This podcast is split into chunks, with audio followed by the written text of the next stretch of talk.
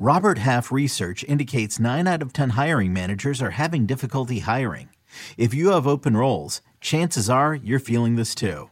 That's why you need Robert Half. Our specialized recruiting professionals engage with our proprietary AI to connect businesses of all sizes with highly skilled talent in finance and accounting, technology, marketing and creative, legal, and administrative and customer support.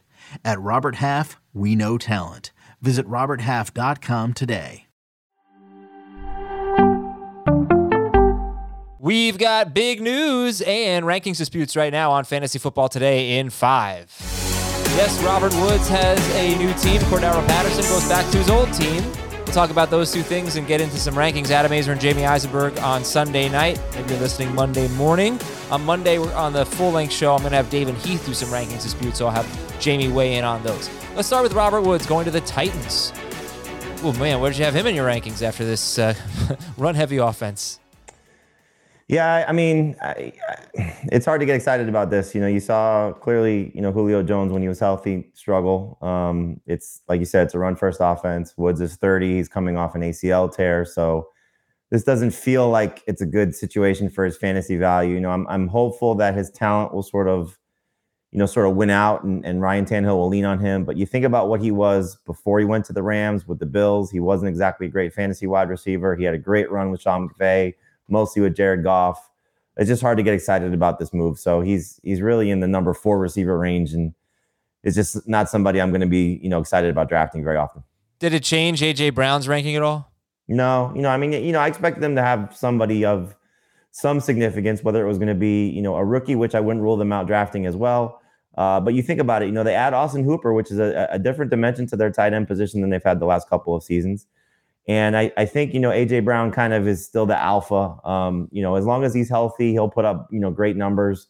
Um, I'm still expecting him to dominate targets and, and, and be, you know, a legit top 10 wide receiver, you know, so I haven't touched him at all. No. Okay. How about Cordarrelle Patterson back to the Atlanta Falcons, who also a few days earlier signed Damien Williams? Yeah, I mean, Williams really doesn't, I think, much of a factor, you know, a guy that'll, you know, sort of slot in as, I think, the third guy, depending on whatever they decide to do with Mike Davis, who, as, as far as I, I know, still on the roster. Um, you know, Patterson, I think you got to view him as a number three running back flex play, you know, number three wide receiver as well, you know, depending on how you want to view him. I think by the time we get to the season, he may only have running back eligibility, but as of now, he's still a wide receiver as well for us in CBS.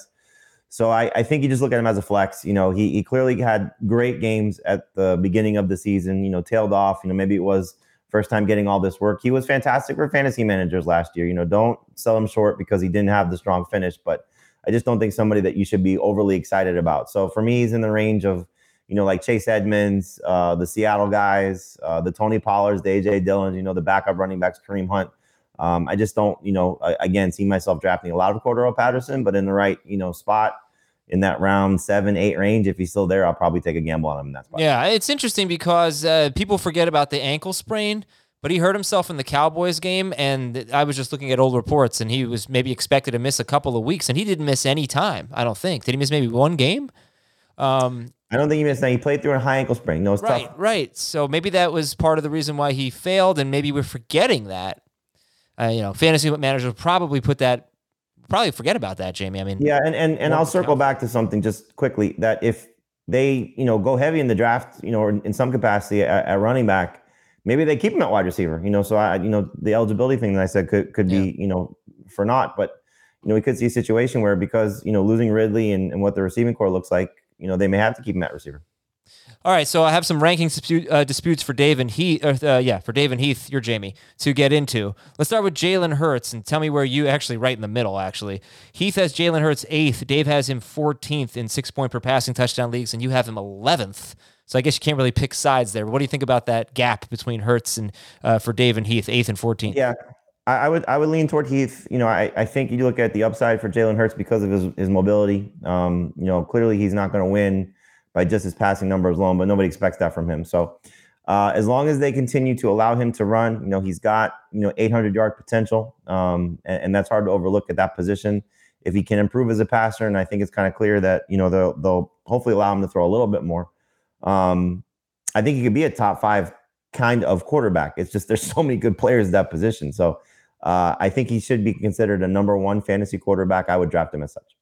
And finally, Nick Chubb will be one of the guys we talk about. Dave has him eighth, ninth rather, in full PPR, and you're close at 11th. Heath has Nick Chubb 18th in full PPR. Your thoughts? Yeah, as we discussed with uh, Deshaun Watson on the emergency podcast on Friday, I think the suspension is something you have to sort of bake into this, you know. So I, I don't know if Heath is factoring that in. Um, if you want to look, you know, see where Heath has Watson ranked, you know, for me, I, I kind of uh, put Watson, you know, factoring in a, a six game suspension. So he's eighth.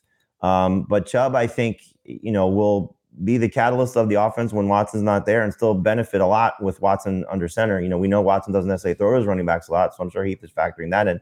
But the offense should be better. Touchdown potential should be better. He's still the lead guy uh, good offensive line, and still, I think e- even with the addition of Watson, the run will still be something Kevin Stefanski leans on. So uh, I, I, would lean more towards Dave here. I think it's going to be, um, you know, a good season, maybe a great season for Chubb, and and eight, uh, 11 might be too too low. I'm surprised Heath has him so low. As of right now, you have Watson eighth. Dave and Heath both have him seventh. So there will be no rankings deba- uh, debates or disputes there. Yeah, I'm surprised then. So Heath is is not downgrading Watson with a suspension. I don't know why you're downgrading Chubb.